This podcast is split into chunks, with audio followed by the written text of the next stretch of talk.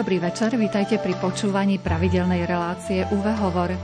Dnes sa budeme rozprávať o budúcnosti Európy a budú nás zaujímať aj vaše názory, ako si vy predstavujete náš kontinent v budúcnosti. Či, si, či sa tým vôbec zaoberáte vo svojich myšlienkach a ak áno, čo si myslíte, že je potrebné urobiť pre dobro obyvateľov Európy, aby sa stala miestom pre pokojný život? Čo by podľa vás mali mať vo svojich kompetenciách inštitúcie Európskej únie a čo by naopak mali riešiť národné štáty? Svoj názor budete môcť vyjadriť počas dnešného večera formou SMS správy na číslo 0914 186 229. My sa o budúcnosti Európy budeme rozprávať s našim dnešným hostom. Naše pozvanie prijala poslankyňa Európskeho parlamentu pani Miriam Lexman. Vítajte u nás, dobrý večer. Dobrý večer. Za mixážným pultom je kolega Jaroslav Fabián, hudbu vybral Jakub Akurátny a reláciu vás bude sprevádzať redaktorka Mária Čigášová. Nech sa vám dobre počúva.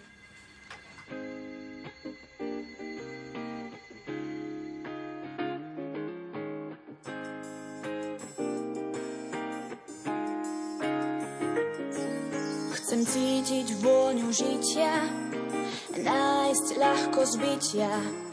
Chcem cítiť svieže lesy a netrápiť sa kde si. Cítiť vôňu poľa, čo každý smútok zdolá. Smiať sa s lúčným kvetom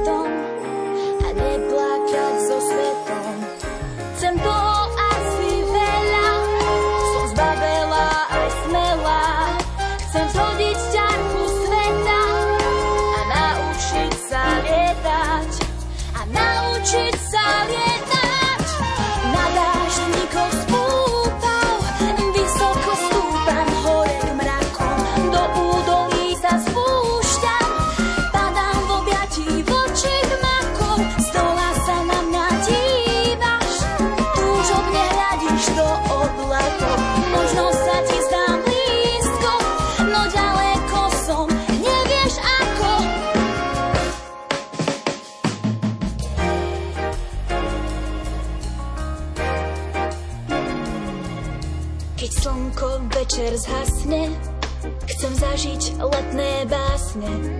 Chcem hľadiť kvapky rosy a nepočúvať, kto si. Keď ráno zvlhne rosou, túžim vedieť, kto som. Chcem vidieť v lánoch kruhy a rátať farby dúhy. Chcem to,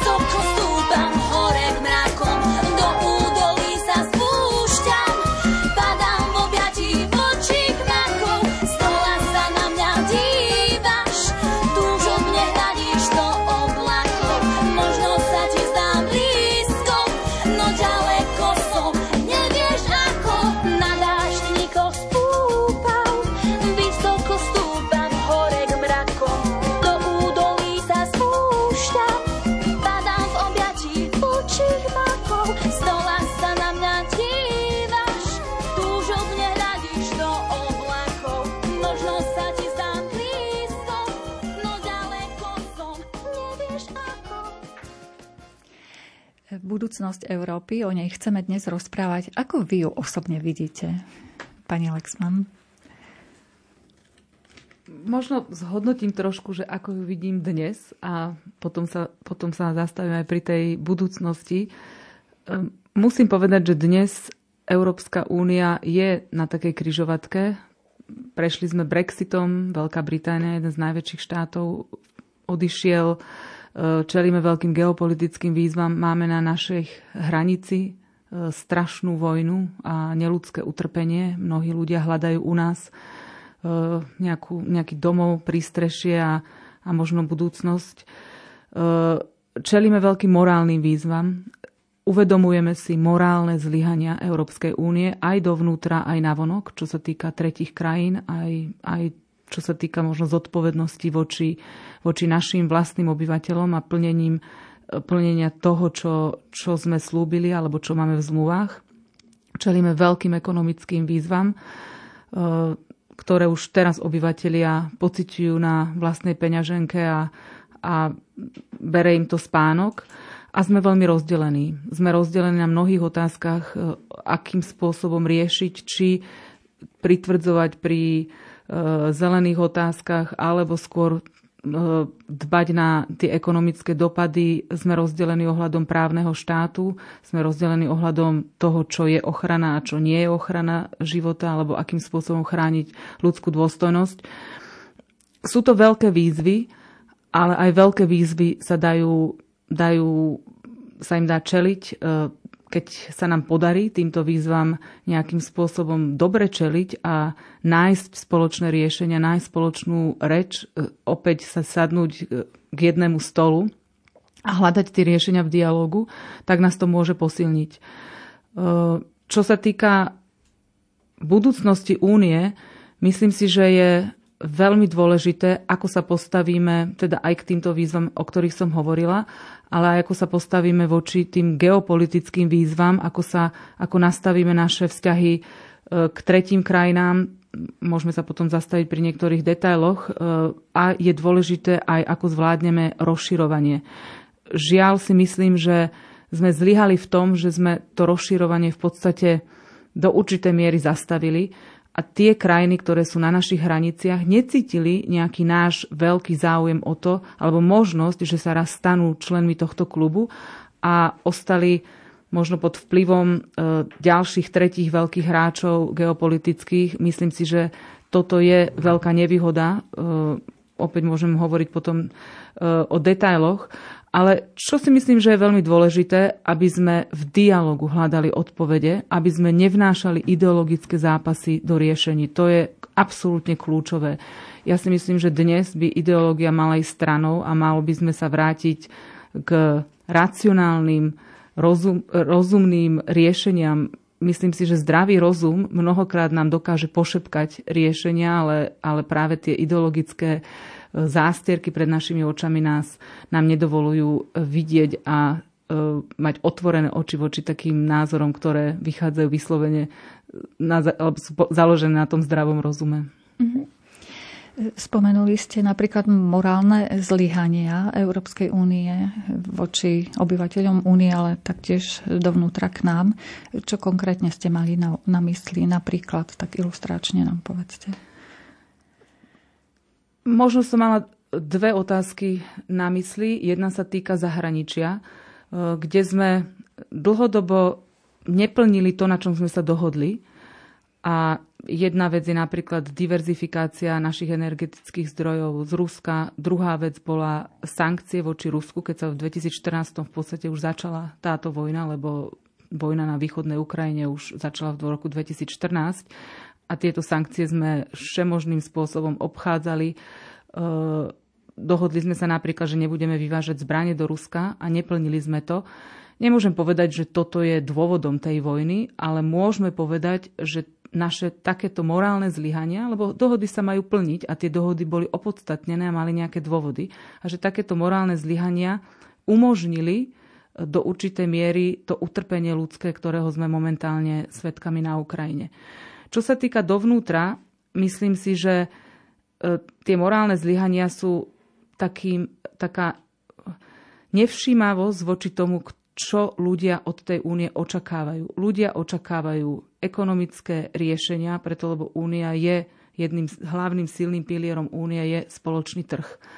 A možno, že niekedy sme uh, hľadali také riešenia, nastavili tú ekonomiku tak, že, že niekto z, z tých ekonomických vzťahov s tretím svetom profitoval, ale iný nie.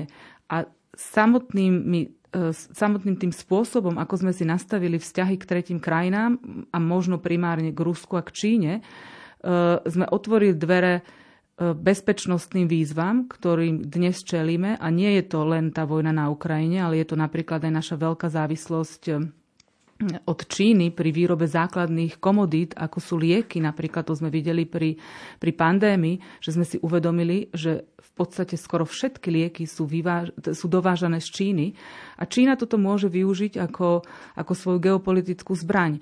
A tým sme priamo ohrozili bezpečnosť nášho zdravotníckého systému alebo zdravotného systému a našich obyvateľov. Myslím si, že toto sú tiež také zlyhania, o ktorých treba hovoriť. A Možno také silné zlyhanie, ktoré cítim, je, že nedodržiavame princíp subsidiarity. My sme sa jasne dohodli a otcovia zakladatelia Európskej únie, e, ktorí vniesli do únie ten princíp subsidiarity. Mimochodom to boli hlboko veriaci ľudia ako Robert Schumann, ktorého beatifikačný proces práve prebieha, Konrad Adenauer. A inšpirovali sa e, sociálnou náukou církvy a vniesli princíp subsidiarity do, eh, ako keby to, to je, urobili z neho takú základnú chrbticu tej Európskej únie. A myslím si, že práve to, že tento princíp momentálne nedodržiavame, je eh, veľkou morálnou výzvou. A možno vysvetlím, čo ten princíp je. Ten princíp znamená to, že politiky, ktoré sa dajú riešiť na národnej úrovni alebo na lokálnej, sa majú riešiť tam, čiže maj, sú nejaké kompetencie členských štátov, ktoré majú zostať na úrovni členských štátov. Na úroveň únie sa má presunúť len taká kompetencia, kde e, e, to, že to rieši tá Európska únia, prináša pridanú hodnotu. Čiže sa to, tá daná politika sa dá riešiť lepšie na tej úrovni Európskej únie ako na úrovni členských štátov. Je to napríklad bezpečnostná politika, obranná politika, kde vidíme v tomto geopolitickom svete, že naozaj e, takéto politiky sa lepšie riešia na tej úrovni, alebo teda tie tie otázky z e, jednotného trhu, kde sa samozrejme regulácia toho trhu, nastavenie je dobré, že sa to rieši na, na tej úrovni EÚ, lebo vlastne ten, ten spoločný trh je jeden, ako je to tá druhá, druhá časť toho piliera, ktorá tvorí tú úniu, tá spolupráca, ktorá bola vytvorená ako mierotvorný projekt a práve tou spoluprácou tie krajiny a národy sa približujú k sebe a to zabezpečilo, že tu 10 ročia už nemáme konflikt, ktorému teda Európa čelila predtým e, mnoho, mnoho ráz. Čiže myslím si, že toto sú také dôležité veci, ku ktorým sa máme vrátiť a napríklad to porušovanie toho princípu vidíme na tom, že Únia si sama berie ďalšie a ďalšie kompetencie, ktoré nedostala od tých členských štátov ani od občanov tých členských štátov a nejakým spôsobom ovplyvňuje politiky napríklad v tých kultúrno-etických otázkach, ro- rodinných otázkach, otázkach zdravotníctva, ale aj napríklad daňovej politiky, kde sú tie výlučné kompetencie stále podľa zmluv na úrovni členských štátov a tak by to malo aj zostať. Kto s tým môže urobiť poriadok? Teda naozaj, aby Európska únia riešila tú bezpečnosť a tie veci, ktoré vy ste vymenovali, ktoré ste e, vybrali z toho spektra úloh, ktoré má Európska únia a aby e, krajiny si, teda štáty si riešili svoje lokálne problémy sami.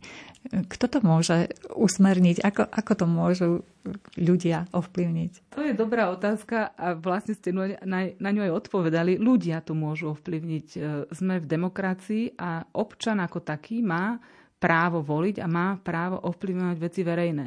My nemôžeme očakávať od únie, e, od čelných predstaviteľov únie, že nejakým spôsobom oni sa spamätajú a začnú veci riešiť inak preto, lebo moc žiaľ má prírodzenú tendenciu kumulovať ďalšiu a ďalšiu moc.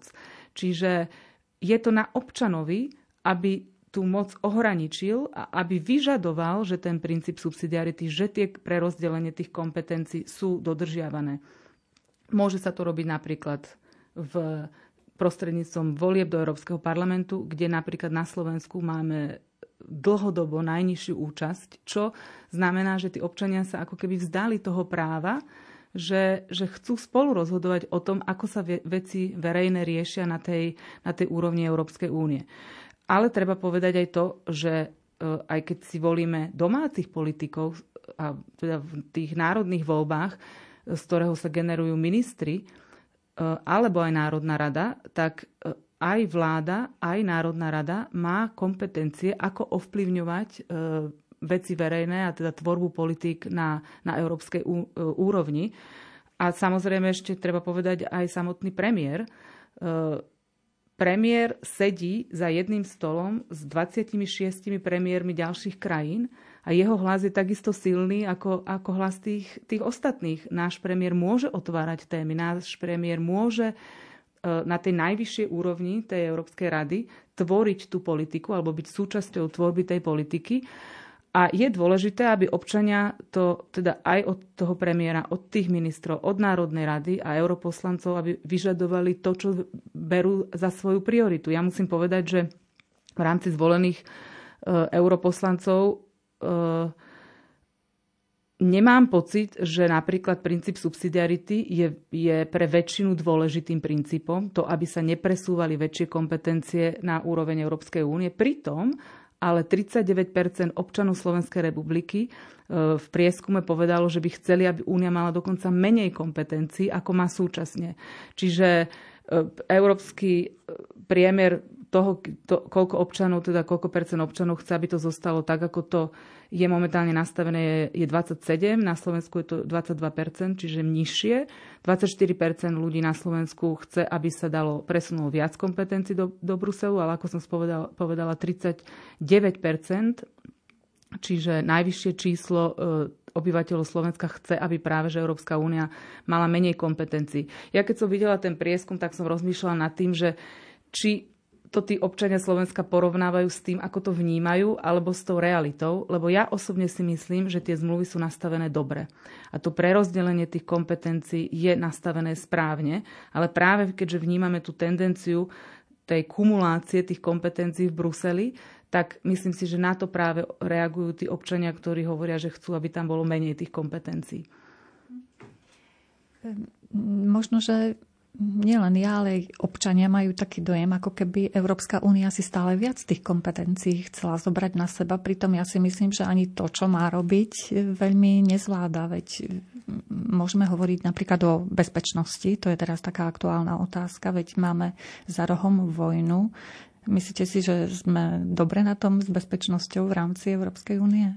No, veľmi dobrú otázku ste, ste položili, preto lebo 77% priemerne európskych občanov, čiže to je prieskum, ktorý, ktorý bol robený vo všetkých členských štátoch min, pred rokom, považovalo za e, svoju hlavnú prioritu, čo očakáva od Európskej únie, je riešenie otázky bezpečnosti. Ja už som vymenovala niektoré zlyhania, ktoré e, nejakým spôsobom umožnili E, hroznú vojnu na našich hraniciach, ale tu sú aj ďalšie bezpečnostné otázky. Napríklad, ako som hovorila, naša závislosť pri výrobe veľmi dôležitých komodít e, e, od Číny je bezpečnostná hrozba. A ja na ňu veľmi dlho upozorňujem.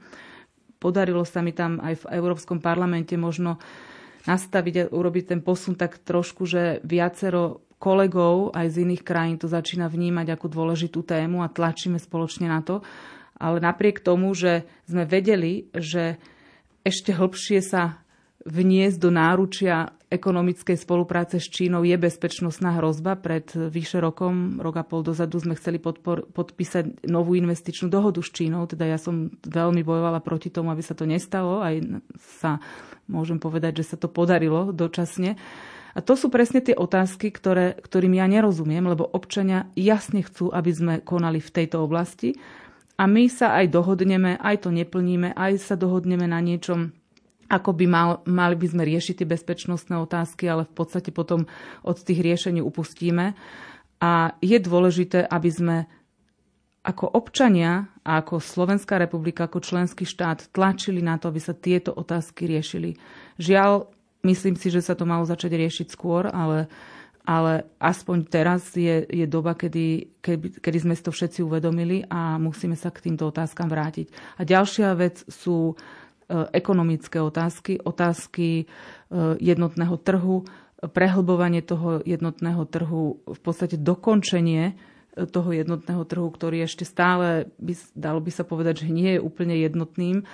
A to sú veci, ktoré sú dôležité pre občanov a dôležité preto, aby, aby sme aj e, pokračovali ďalej v tom, by som povedala, ako keby prinášaní dobra, aj ekonomického dobra pre občanov. A hlavne v dnešných časoch, keď vidíme, akým veľkým výzvam e, čelia naši občania, je veľmi dôležité pozerať sa na to, aké dopady majú naše, naše aké ekonomické dopady na rodiny, na komunity, na spoločenstva majú naše politiky a snažiť sa to nejakým spôsobom nastaviť tak, aby sme nenechali niekoho, e, by som povedala, že, že ako keby prepadnúť tým sitom tej, tej, tej sociálnej, sociálnej a ekonomickej pomoci, hoci teda samozrejme tam už e, vstupujeme do kompetencií členského štátu.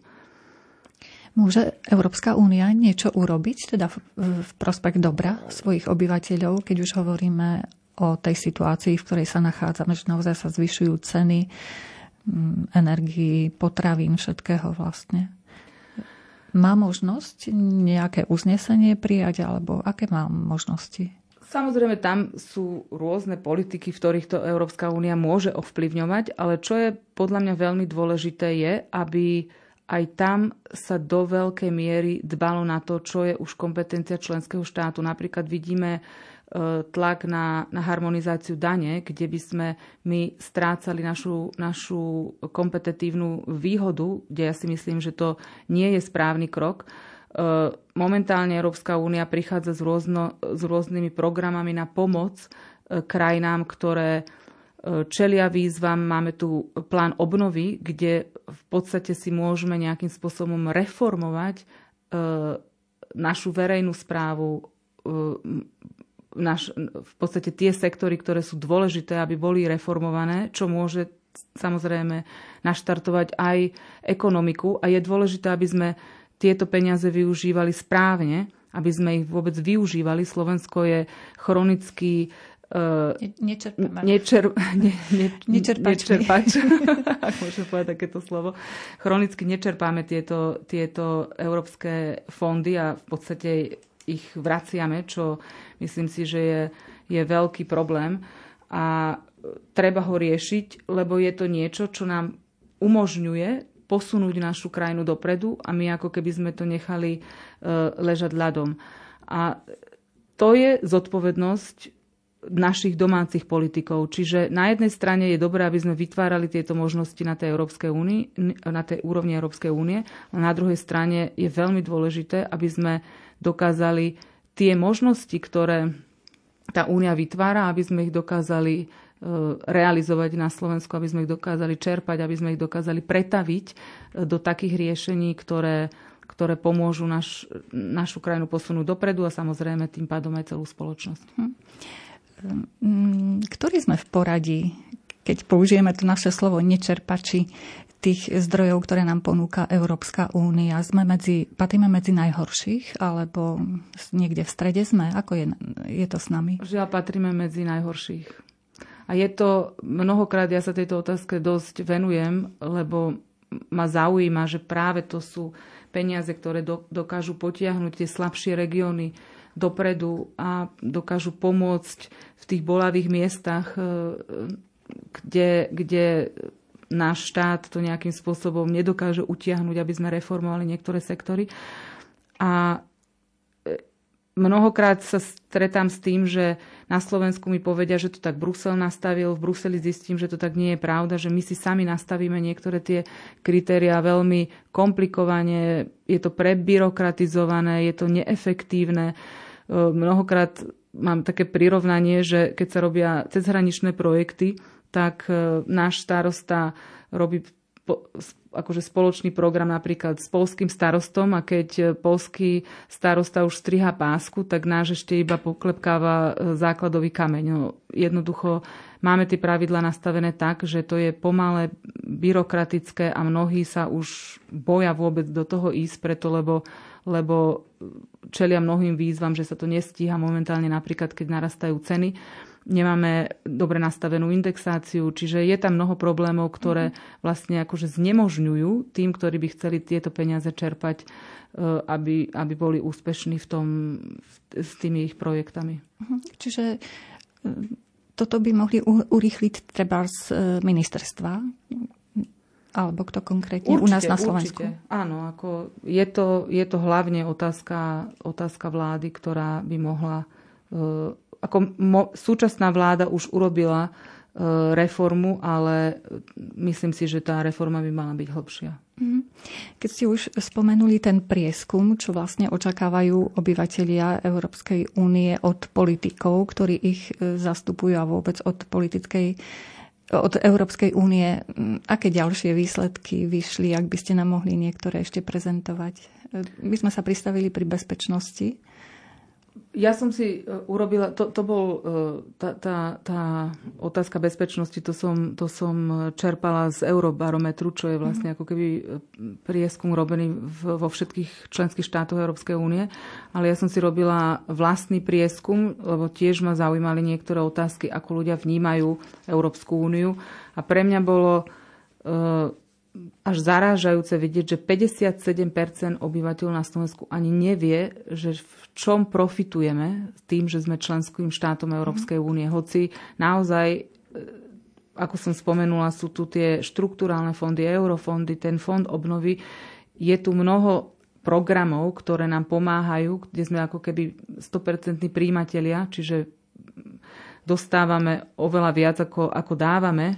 A e, a občania o tom nevedia. A to je, ja som nad tým rozmýšľala, že svojím spôsobom však to nemusí vadiť, že občan o tom nevie. Ale na druhej strane, keď občan o tom vie, tak toho podľa mňa príjme, aby aj aktívnejšie participoval na tom, že sa zúčastní tých volieb, že vyjadri svoj názor, že zodpovedne e, rozmýšľa, aj keď na, napríklad pri tých národných voľbách aj má tú dimenziu Európskej únie, aj tých jednotlivých kandidátov v merku, že naozaj sa zaujíma o to, že ako ten daný kandidát bude reprezentovať Slovensko, aké názory bude na tej, na tej úrovni Európskej únie e, prezentovať. A ako som povedala, to sa netýka len europoslancov, ale sa to týka v podstate všetkých čelných predstaviteľov, čiže aj poslancov Národnej rady, aj poslancov, teda členov vlády.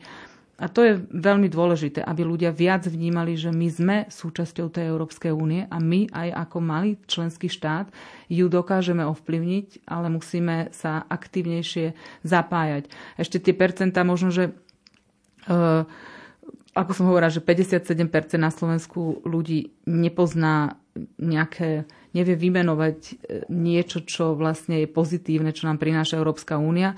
8% e, vie, že Európska únia teda investuje do infraštruktúry a budovanie infraštruktúry, čo si myslím, že, že je pomerne e, malé, malé, malé percento.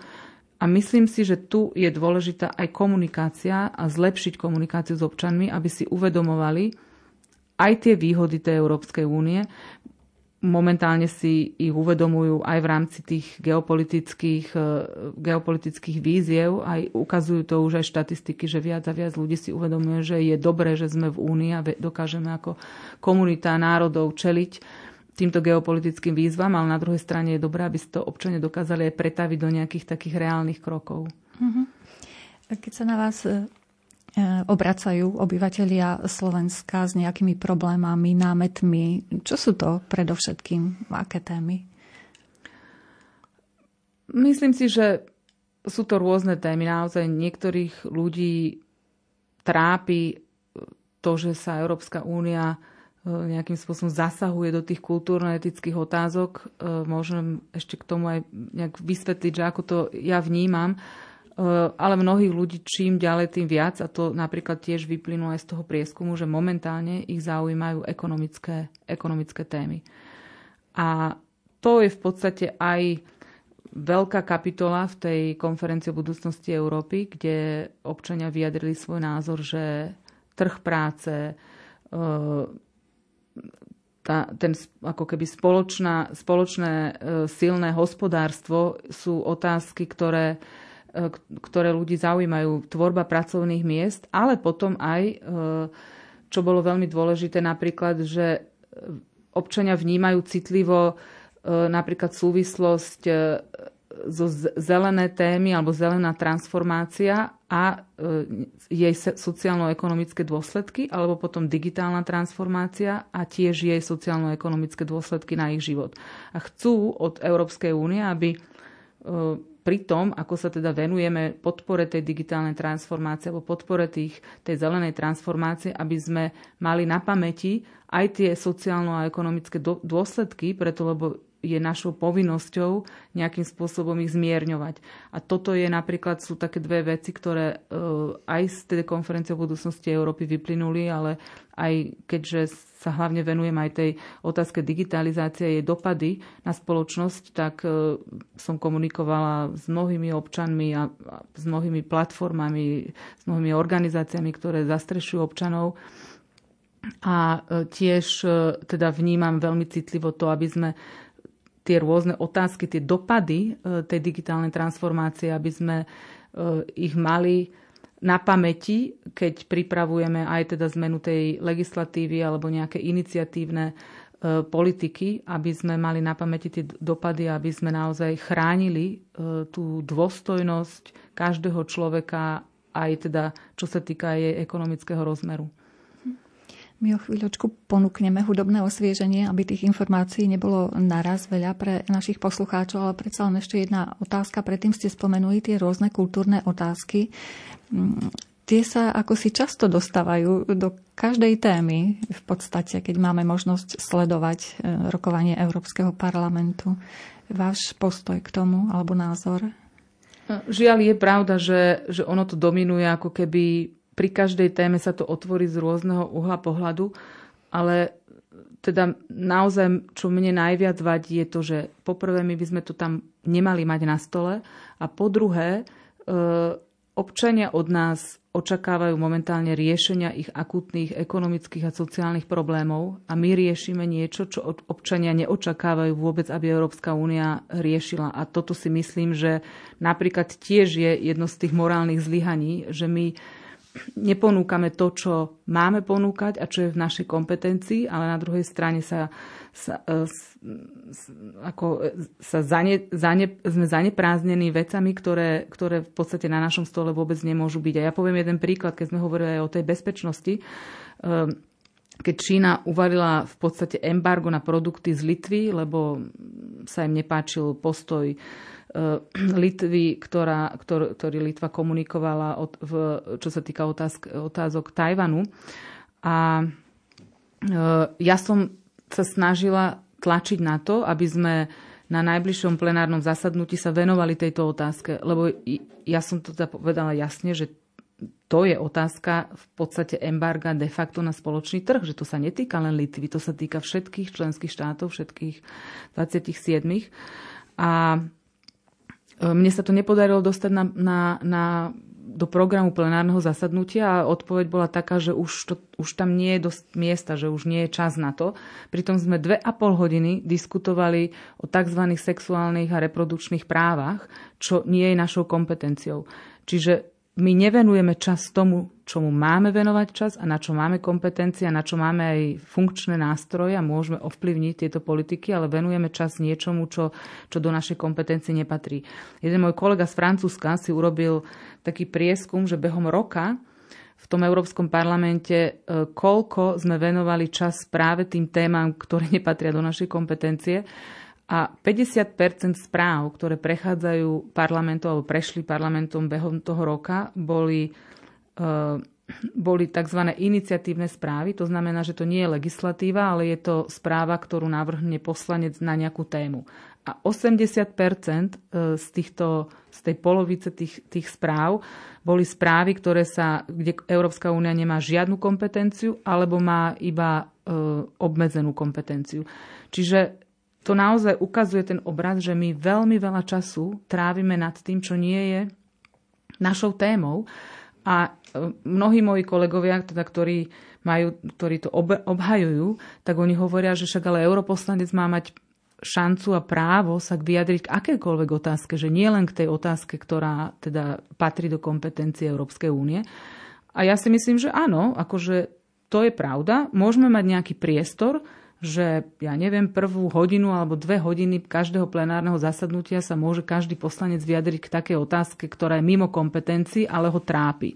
Ale my nemôžeme e, produkovať správy, ktoré stoja občanov toľko istop financí ako legislatíva. Preto, lebo si uvedomte, že to ide cez výbor, že tam všetci poslanci výboru podávajú pozmeňovacie návrhy, potom sa to tam schváluje, potom to ide do plena, že to ono vlastne ten proces je takisto zdlhavý a takisto nákladný, na časť tých úradníkov, časť nás ako, ako legislatíva. A v tomto si myslím, že práve je dôkaz toho, že to nie je správne.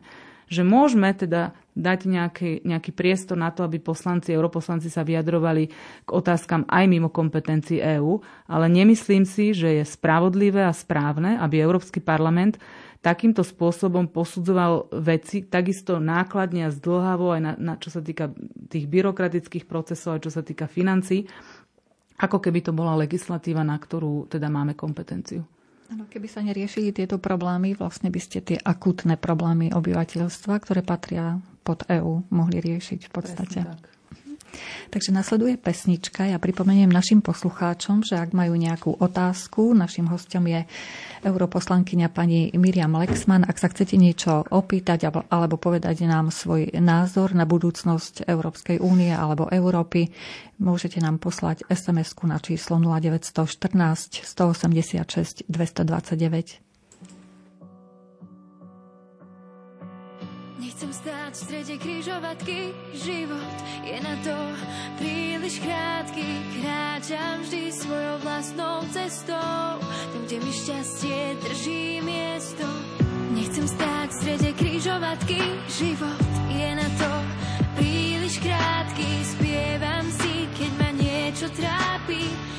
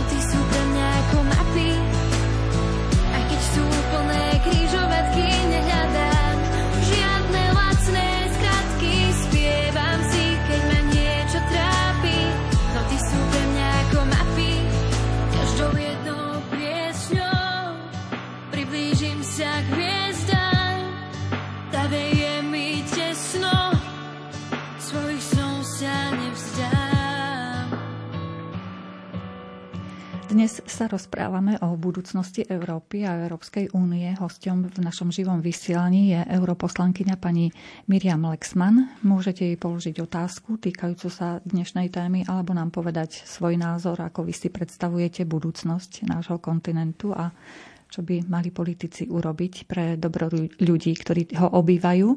Svoje názory nám prosím posielajte formou SMS správy na číslo 0914 186 229. Vieme, že sa konferencia, ktorá sa venovala budúcnosti Európskej únie. Možno keby sme tie hlavné výstupy na úvod prezentovali našim poslucháčom. Áno, e, tá konferencia o budúcnosti Európy v podstate predbiehala vyše roka. Ono, pandémia ju trošku stiažila tie procesy, tak sa to tak nejak ako naťahovalo, ale viac menej na základe toho, že sme si tak uvedomili po Brexite, že tá Európska únia čeli mnohým výzvam, tak e, sa vyzvalo k tejto konferencii o budúcnosti Európy, kde sa dali nejaké témy a okruhy tém a otázok, ku ktorým sa občania môžu vyjadrovať. E, ja chcem zdôrazniť jednu vec, že tá konferencia sa nazývala Konferencia o budúcnosti Európy a nie Európskej únie. A druhá vec, čo je dôležitá, že tie témy, ktoré sme dali občanom, aby nám na ne poslali svoje, alebo teda prezentovali svoje názory, e, nie všetky, alebo dokonca by som povedala, že väčšina ani nepatrí výlučne do kompetencie Európskej únie.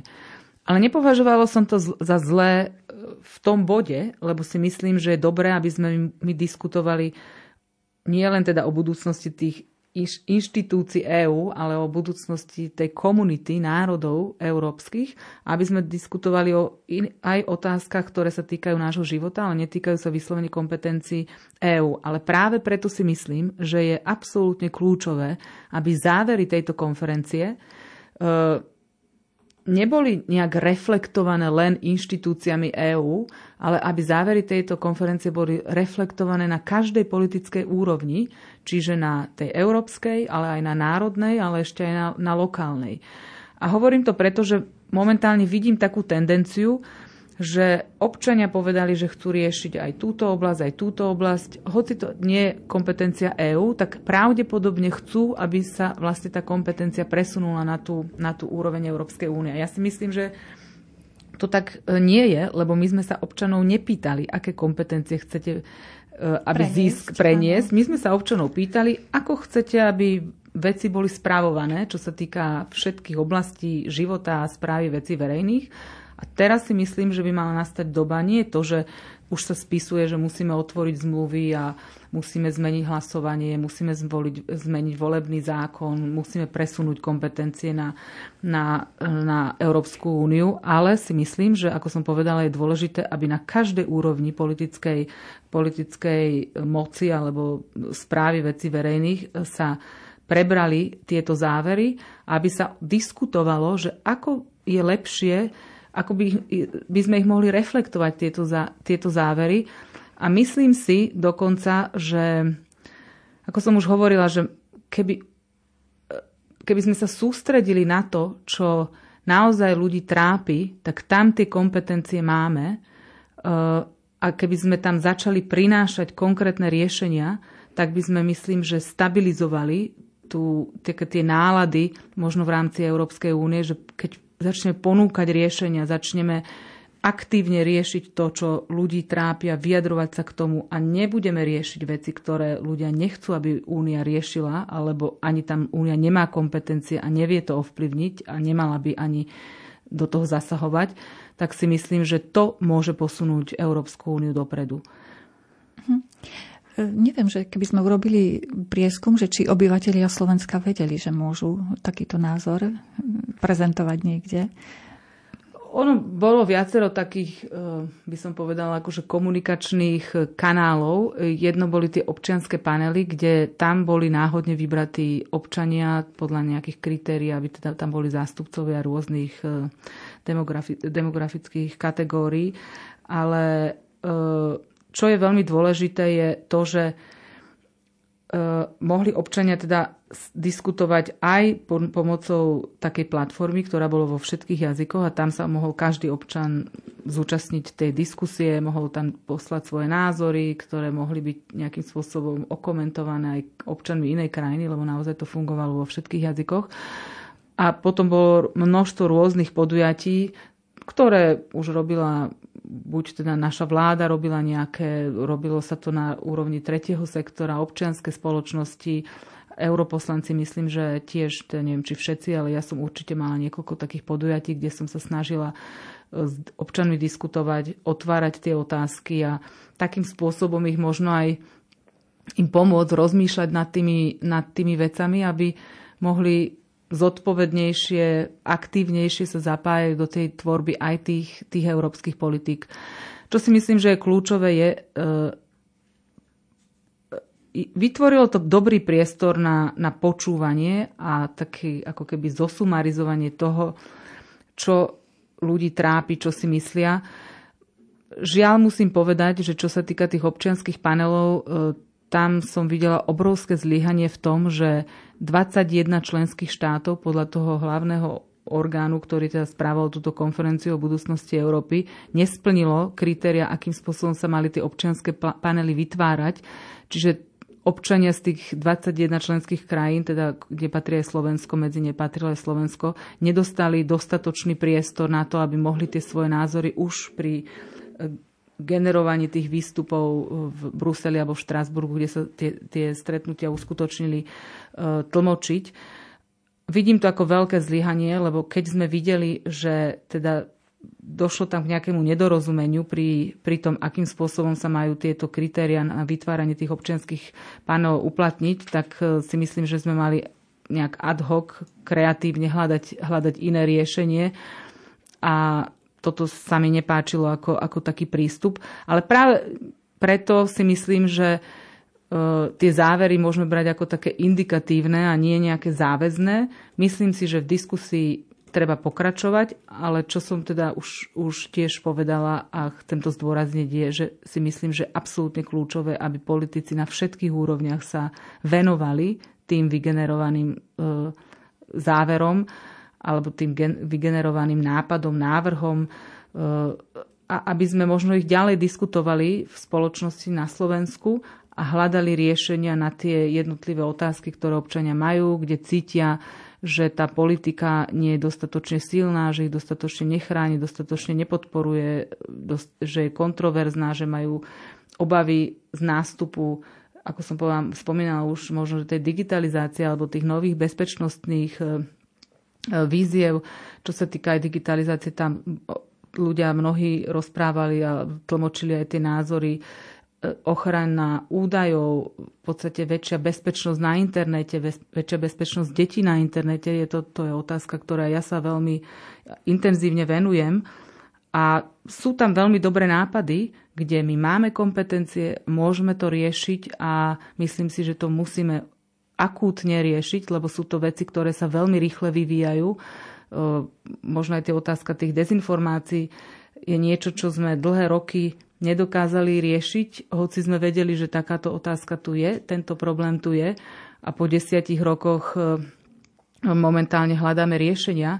Ja upozorním aj na to, že momentálne tu máme obrovskú výzvu, výzvu e, v podobe metaverza, ktoré vytvorí nejakú virtuálnu realitu na, na internete, čo môže mať katastrofálne, fatálne dopady na, na duševné zdravie nielen detí, ale aj dospelých a otázka je taká, že či zase budeme čakať 10 rokov, kým prídeme s nejakou reguláciou, ale to môže byť naozaj neskoro. Mhm.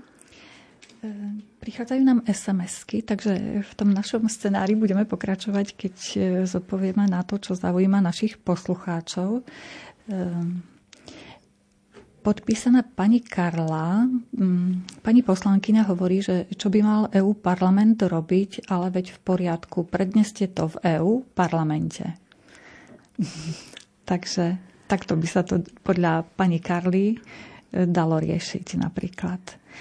Samozrejme, e, mnohé otázky, o ktorých som aj tu hovorila, aj mnohé ďalšie, otváram v Európskom parlamente, len Európsky parlament nemá e, právo iniciatívy, teda legislatívnej iniciatívy, čiže my ako parlament nepredkladáme legislatívu. Tú legislatívu predkladá E, predkladá Európska komisia a, my, a potom my teda spolu rozhodujeme spolu s radou o, o tom finálnom znení tejto legislatívy. Ale áno, mnohé veci otváram, mnohé veci otváram napríklad aj v komunikácii s Európskou komisiou, kde sa snažím navrhovať niektoré, niektoré otázky, ktorým sa musíme venovať. Čiže túto kompetenciu mám a túto kompetenciu sa snažím aj, aj intenzívne využívať. Uh-huh. Ďalej Pavol z Bratislavy. E, chcem vyjadriť veľké uznanie profesionalite pani poslankyne Lexman a vďaku za jej statočné a obetavé obhajovanie normálnych prirodzených hodnot. Ako vidí aktuálne situáciu v zátvorke riziko zneužitia konferencie o budúcnosti Európy na ďalšie oslabenie subsidiarity? Teda tie rizika, alebo ako to vidíte, tú situáciu celú? Vidím tam veľké riziko a ja si myslím, že je v súčasnej dobe, keď čelíme takým veľkým ekonomickým a geopolitickým výzvam, otvoriť zmluvy bez toho, aby sme vedeli, či sme schopní sa dohodnúť na tom, ako, akým spôsobom ich uzavrieme, je veľké riziko. A budeme riskovať aj to, že budeme riešiť samých seba a nebudeme riešiť to, čo ľudí trápi a nebudeme riešiť to, čo, e, čo nás ohrozuje zvonka v rámci toho e, veľkého geopolitického, veľkých geopolitických otrasov. Čiže vidím v tom riziko. Na to, aby sa otvárali zmluvy a presúvali kompetencie, samozrejme treba, alebo našťastie treba E, jednomyselné hlasovanie v rade, čiže tam Slovensko môže zohrať úlohu, ale nemyslím si, že je dobré, aby sme hrali iba tú úlohu, že teda sme proti, ale práve tu si myslím, že je naozaj úloha premiéra a našich ministrov na tých jednotlivých radách a Národnej rady, ktorá schvaluje pozície Slovenskej republiky, aby sme konštruktívne prispeli do E, alebo konštruktívne prispeli k tomu, aby sa tie závery tej konferencie použili tak, aby sa oblasti, kde ľudia cítia, že treba, aby sme činili, aby sme sa, aby sme sa im venovali, tak aby tým oblastiam sme sa venovali, aby sme naozaj ako Slovenská republika tlačili na to, aby sa veci, ktoré sú mimo kompetencie Európskej únie, neriešili, aby sa eliminovali tie rôzne e, návrhy zo strany komisie, iniciatívne správy zo strany parlamentu, ktoré nás nesmierne zamestnávajú a míňajú nesmierne množstvo energie. A, a tá energia nám chýba práve pri tom prinášaní tých riešení. Vieme, že sme za určitých podmienok vstupovali vlastne do Európskej únie, veď bolo referendum, čiže ak by sa menili zmluvy, tak by sme očakávali opäť referendum ako obyvateľia. Áno, to určite, k novým určite, zmluvám. Určite by, e, teda samozrejme, áno, keby sa menili zmluvy, tak by muselo byť referendum a každá krajina teda by musela tú, tú novú zmluvu ratifikovať už teda e, takým spôsobom, ako je príslušná tej krajine. Ale Obávam sa, že keby sa nám napríklad dnes stalo to, čo sa stalo s tou ústavnou zmluvou, že sa v podstate nebola ratifikovaná a sa musela prerábať, v dnešnej dobe, e, ťažkej dobe, keby sme opäť čelili tomu tej nejednote a nejakým, spôsob, nejakým spôsobom nedokázali e, sa sústrediť na to, čo máme robiť, ale by sme riešili otázky, ako nastaviť tú ďalšiu, ďalšiu zmluvu a teda akým spôsobom získať tú jednotu, tak toto by bol ten moment, kedy by, ktorý by nás oslaboval. Čiže preto ja si myslím, že dnes je, je dobré diskutovať o tom, či potrebujeme zmenu zmluv a kde potrebujeme. Ale nemyslím si, že dnes je dobrá doba na to, aby sme začali robiť tie konkrétne kroky, čiže zvolali konvent a začali prepisovať zmluvy. Trápia nás iné problémy teraz. E, tak mi napadlo, tá e, konferencia bola myslená e, organizátormi niečo na spôsob synody, že každý povie svoj názor. Ehm, dobre sa pýtate. Bolo to také zaujímavé, že na jednom stretnutí, kde sa teda hodnotila, Slovenská republika hodnotila celkovo túto konferenciu, ehm, tak jeden z hlavných rečníkov povedal, že je to niečo, čo, čo svet ešte nevidel, aby ehm, pol miliardová Európa, alebo teda diskutovala o svojej budúcnosti, tak ja som rečníka všetkých prí, prítomných upozornila, že, že synoda je, je 1,5 miliardy, čiže oveľa viac. A práve som ale upozornila na to, na ten, na ten veľký rozdiel, že pri tej konferencii o budúcnosti Európy sme dali ľuďom nejakú platformu, že tu môžete na tejto digitálnej platforme napísať svoje názory. Niektorí občania sa zúčastnili tých občianských panelov, niektorí sa zúčastnili nejakých rôznych podujatí, tie informácie sa nejako generovali a teraz ich spísali a viac menej tvrdia, že musíme zmeniť zmluvy, že to je výsledok tejto konferencie. Lenže napríklad ten rozdiel so synodou je, že tam to išlo do tých farností, do tých najmenších spoločenstiev a ono to pomáha, aby sme sa ako spoločenstvo, ako církev menili, aby si každý človek uvedomil viac svoju možnosť vo svojej farnosti, vo svojej rodine, vo svojom okolí, vo svojej komunite, vo svojej práci, že ako môže lepšie prinášať tie hodnoty a tú pravdu do svojho života. A to si myslím, že tá synoda nie je len o tom, že my ideme meniť církev, my ideme meniť z hora, my ideme meniť církev z dola, my ideme meniť nás, my ideme hľadať lepšie alebo viac sa snažiť hľadať pravdu a podľa tej pravdy žiť. A to je ten veľký rozdiel že my ako církev sa snažíme otvoriť ten priestor, aby každý z nás sa počas tej synody zamyslel, ako môžeme zmeniť církev a ako môžeme urobiť svet lepším. Kdežto tá konferencia sa skončila, občania povedali svoj názor a teraz niekto z hora im ide hovoriť, že tak ten váš názor sme si preštudovali a toto a toto a toto znamená. A to je ten veľký rozdiel a myslím si, že by to tak nemalo byť, že tá aj konferencia o budúcnosti Európy mala hľadať spôsob, ako tým občanom pomôcť, aby oni pretvárali spoločne tú Európsku úniu a tú Európu ako takú. Máme už len veľmi málo minút, takže vás poprosím na tú ďalšiu SMS-ku veľmi expresne, ak sa dá, tak do minútky maximálne.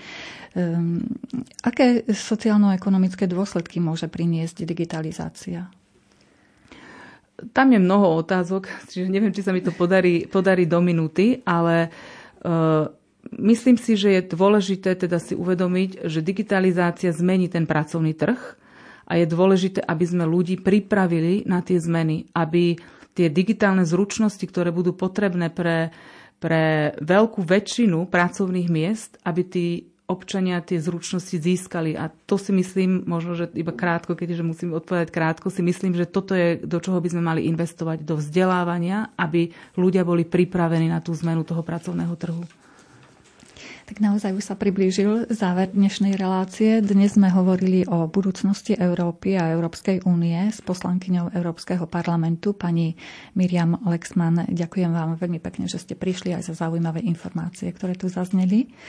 Ďakujem veľmi pekne aj ja a prajem ešte pekný večer. Mhm. Lúčia sa s vami od techniky Jaroslav Fabián, z hudobného archívu Jakub Akurátny a od mikrofónu Mária Čigášová. Ďakujeme vám za pozornosť, za vaše otázky a želáme vám príjemný večer.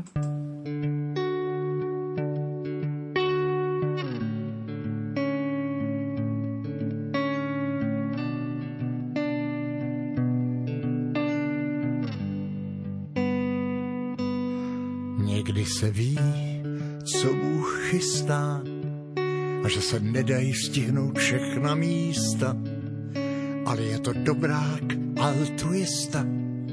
Vždyť mi dal tebe domov přístav a v něm si ty celý můj svět. Laskavá náruč. I zběsilý let, a kolem nás hudba, jedna z těch krás, kdy po zádech běhá nám mráz. Vždyť víš, srdce nehasnou. ale může se stát, Tak častokrát, že začnu se bát. pak nesmíš to vzdát. Na všechny z tvých cest Má jediná svítím ti dál.